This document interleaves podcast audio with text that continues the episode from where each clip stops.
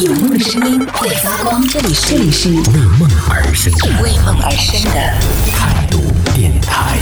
态度电台。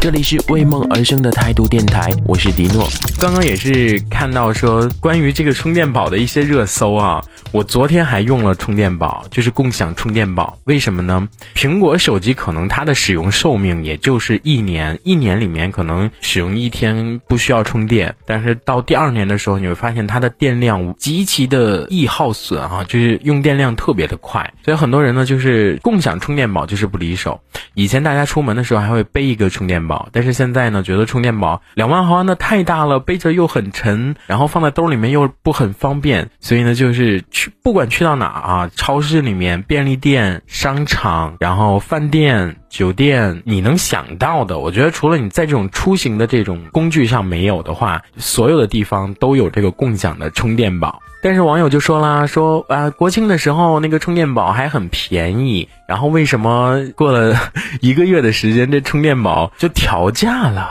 然后就感觉说，好像现在是充一个小时就要就要六七块钱、七八块钱。我昨天充的充电宝充了大概四十五分钟，他收了我六块钱。而且我觉得有一些充电宝的速度，充电速度真的很慢很慢。我不知道是这个充电宝里面是没有电了还是怎么样，反正就是很慢。共享充电宝就是现在很多地方都有各种品牌，之前用过这种怪兽的充电宝，然后像美团的充电宝，然后还有那个接电的充电宝，他们当时真的是很便宜，可能是三十分钟以下就是一块钱、一块五毛钱，我觉得其实还能接受。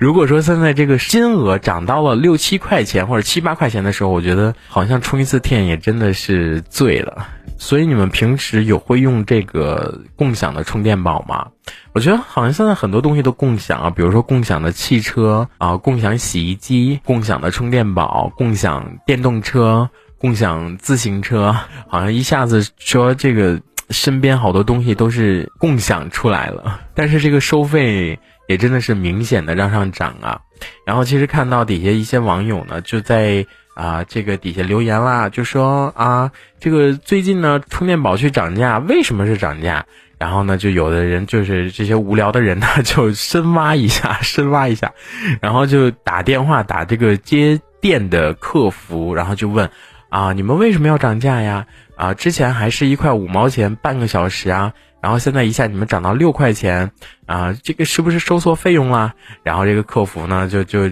当时就跟人家去解释啊，不是的，我们因为啊不同市场，我们做了一个价格的调整。什么叫做价格的调整？人家后边那个客服就解释啊，我们在一些高端的场所里面租用的这个共享的充电宝，可能是跟家商家已经商量好了，因为他们是要把这个钱收进来之后，要比如说百分之六十是要分给商家的，然后百分之四十是他们自己的。啊，其实他们用的是这样的一种模式，可能是因为商家要去涨价，所以我们调整了一下价格。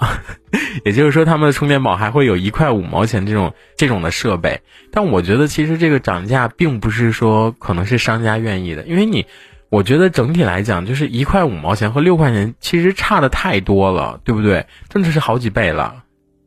但如果是这样的充电宝，你们还会说？你们还会说去呃吃饭的时候再去租用吗？我觉得宁可我就剩百分之五的电，我少看一部剧或者少听一首歌，然后我都要拿回公司去充。我是觉得六块钱直接给他了，我十个我充十回，我充十个小时就是六十块钱，六十块钱我都可以买一块充电宝了。然后看到易安说真的贵了很多，共享单车都起呃都贵了不少。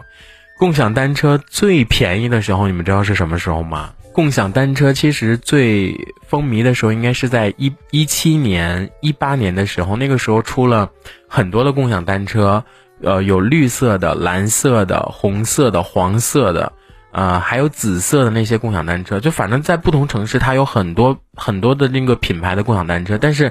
呃，当时，呃，那个 offer，呃，小黄车是最火的。但是小黄车最后不是被收收被收掉了嘛？然后那个时候就开始打价格战啊，好像那个时候大家都在用共享单车，而且共享单车都没有去维护的感觉。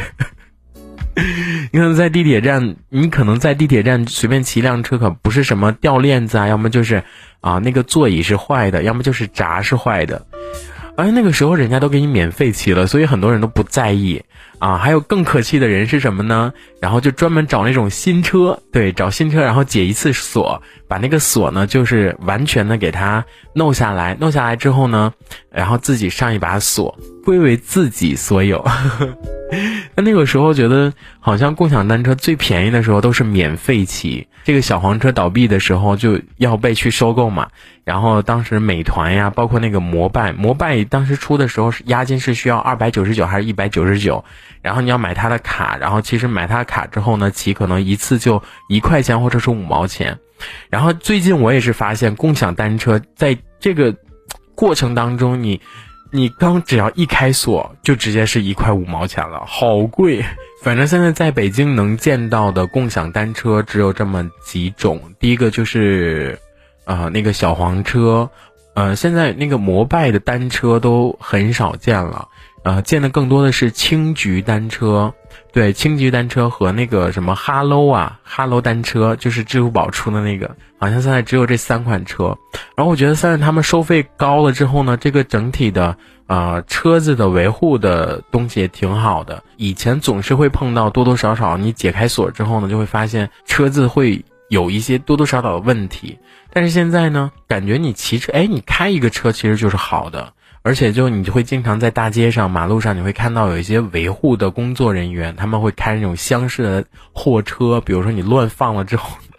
你乱放了之后呢，然后他会给你搬到车，然后搬到一个投放点。但是我觉得现现在这种共享的方式呢，可能慢慢的真的成为我们生活当中的一种流行的趋势。所以在共享里面，呃，这个收费的东西呢，如果你真的是急用，就是特别着急的话，我觉得其实。呃，可以租一下这个共享的东西，比如说共享的汽车啊，共享汽车有的时候它也不是按公里来收费的，它是按有的是按时间，然后有的是按你这个就是这个区域，比如说就在这个圈儿里面你是多少多长时间，然后多少钱，然后有的是你超这个圈儿呢，然后要多加什么什么费用啊，然后多加什么那个那个其他的费用啊，就会很贵一些，但是好像很多的人还是。不太愿意使用共享的呃一些东西，比如说呃像这个共享的共享的电动车，就哪怕即使它这个东西停到那个马路边，然后啊你你你就觉得很着急，他宁可去骑一个自行车，好像共享的电动车都不会太受人青睐。我有的时候就会觉得，你你从地铁走到公司，或者是。有的时候从某一个地方到一个地方，这距离很远的话，是不是很适合说骑一次共享的电动车？就是十块钱，你刚开锁就是十块钱，或者是五块钱，就是这样的。这一小节我们就先暂时聊到这里。喜欢我们节目的朋友，别忘了订阅、关注，评论区里的精彩留言更有机会被主播翻牌，在节目中进行播出。这里是为梦而生的态度电台，我是迪诺，我们下次接着聊。电台。